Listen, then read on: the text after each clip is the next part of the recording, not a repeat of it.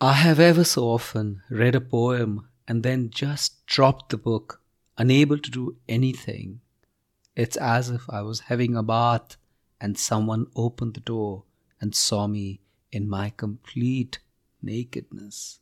A good poem urges us to relook at our naked selves with all their warts and defects. Just being is not enough. We have to live with the truth of ourselves. This is Sunil Bhandari, and you are listening to Uncut Poetry.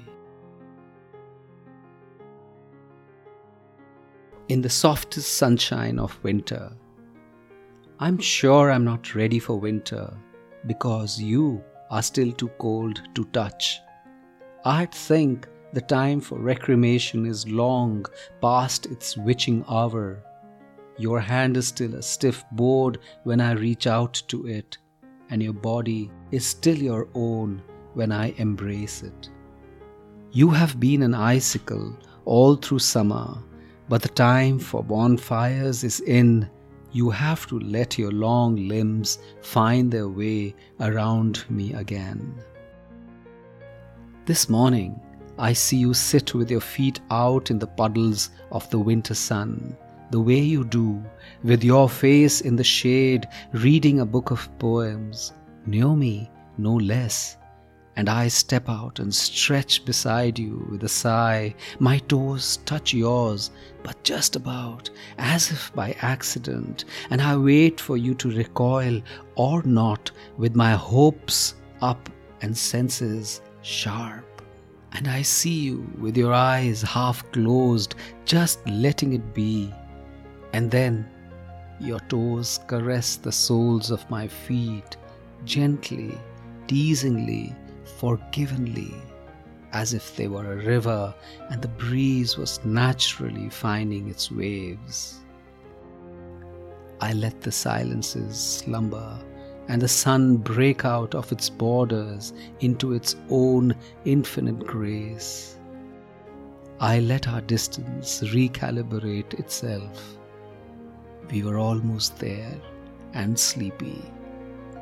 As you slipped your hand in mine, I knew love as the softest sunshine possible, and I simply let it in.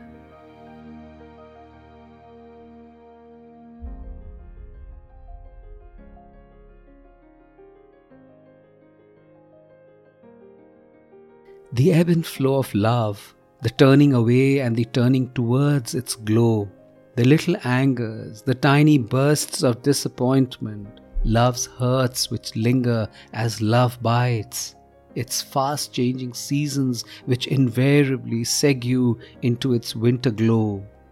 Love should always land in soft places, however hard the terrain it transverses because you can't give up on love. You have to be sensitive to its changing moods and you have to fall in love again and again and again because you are also a changeable being and possibly becoming unlovable.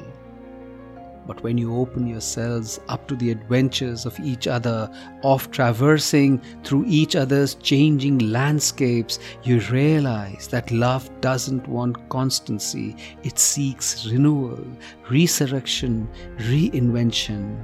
In one person lies the love of a multitude.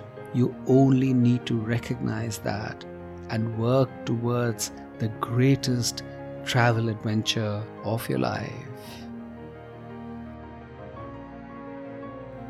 This is Sunil Bhandari, and you were listening to Uncut Poetry.